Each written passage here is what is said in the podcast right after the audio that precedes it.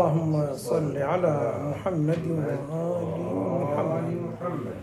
ذكرنا فيما سبق فيما يتعلق بخطبة أمير المؤمنين سلام الله عليه. وكمال الإخلاص وكمال الإخلاص له نفي الصفات عنه لشهادة كل صفة أنها غير الموصوف. في تتمة هذه الكلمة يقول فمن وصف الله سبحانه فقد قرنه ومن قرنه فقد ثناه ومن ثناه فقد جزأه ومن جزأه فقد جهله ومن جهله فقد أشار إليه ومن أشار إليه فقد حده ومن حده فقد عده. يشير الإمام سلام الله عليه إلى أن الإخلاص وهو عبارة عن التوجه العبد إلى شيء واحد. فإذا توجه إلى أكثر من شيء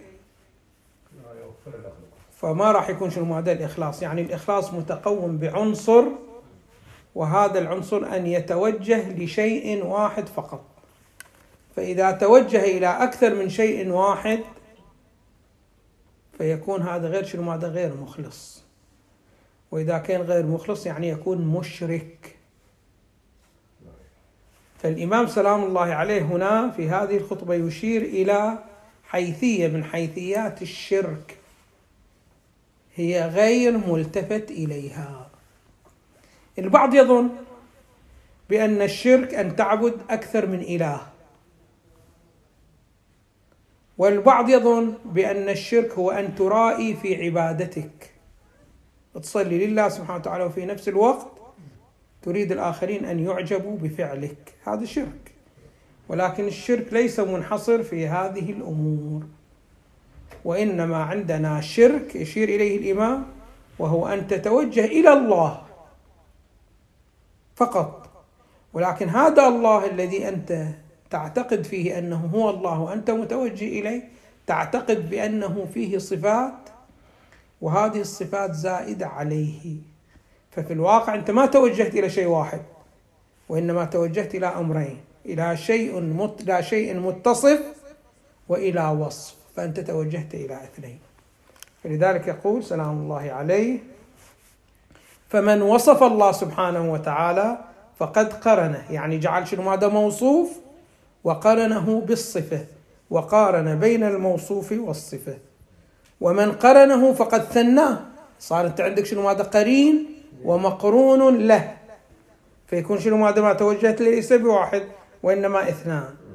ومن ثنى فقد جزأ فأنت في الواقع متوجه إلى من شنو ماذا؟ إلى شيء واحد مركب من جزئين. ومن جزأه فقد جهله. لماذا؟ لأنه إحنا فيما سبق قلنا بأن الله سبحانه وتعالى الذي نريد أن نثبت وجوده ونريد أن نتوجه له في العبادة هو ليس محتاج وإنما هو غني وكل ما عداه محتاج إليه. فأنت إذا قلت هو مركب من أمرين قرنته يعني مركب من أمرين فراح يكون هو محتاج إلى أجزائه أم لا؟ يحتاج إلى أجزائه وأنت فرضت غني عن كل ما سواه. وهو غير الأجزاء وفرضت محتاج إلى أجزائه فيكون شنو ماذا؟ فيكون فقد جهله. لماذا قد جهله؟ هنا يسمونه جهل تصور. يعني أنت فرضت الكلام أول شيء بأنه هل هناك وجود ليس محتاج لكل ما سواه والكل محتاج إليه. هذا فرضته. والحال هنا انت الآن ثبت بأنه احتياج موجود عنده إلى أجزائه لأنه كل مركب محتاج إلى أجزائه. فما فرضت غني بعد لم يعد غني. فما تصورته؟ تصور السليم والتصور شنو ماذا؟ الصحيح. إيه؟ ومن جهله فقد أشار إليه. واضح شلون ومن أشار إليه فقد حده. أشرت إليه؟ الإشارة طبعا على نحوين. عندنا إشارة عقلية وعندنا إشارة حسية خارجية. فأنت عندما تشير إلى الكتاب هنا لابد أن يكون الكتاب شنو ماذا؟ منفصل حتى تشير إليه. فهناك عندك شنو ماذا؟ ثلاثة أمور في الواقع. عندك المشار إليه وهو الكتاب وعندك المشير وهي الإصبع وعندك شنو ماذا؟ المشار والإشارة. عندما تشير تتحقق ثلاثة أمور المشار والمشير والإشارة. فهي ثلاثة أمور وكل واحد منفصل عن شنو؟ عن الثاني. وإحنا نريد نثبت الواحد الأحد الذي كل الأشياء به متقومة. واضح شلون؟ فما يمكنك أن تشير إليه لأنه الإشارة تحتاج إلى مكان إذا كان إشارة حسية.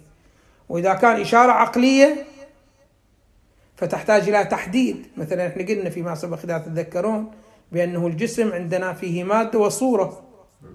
قلنا المادة شلون نميزها عن الصورة؟ هل بالحس نميزها؟ قلنا لا. وإنما نميزها شنو؟ ماذا بالإشارة العقلية. فلا بد أن يكون هناك حد حتى تحصل شنو؟ ماذا الإشارة. إيه. فإذا نريد نشير إلى الله سبحانه وتعالى لا بد أن يكون له حد. ومن أشار إليه فقد حده. ومن حده فقد عده. يعني جعل له شنو ماذا مماثل لأنه هذا يكون حده إلى هنا محدود انتهى وغيره يكون شنو ماذا أم له حد وهو محدود والمحدود إذا نسبت إلى ذاك المحدود يصير شنو ماذا كثرة عددية. واضح شلون؟ وإحنا الحال قلنا بأن الواجب ليس فيه كثرة عددية. واضح شلون؟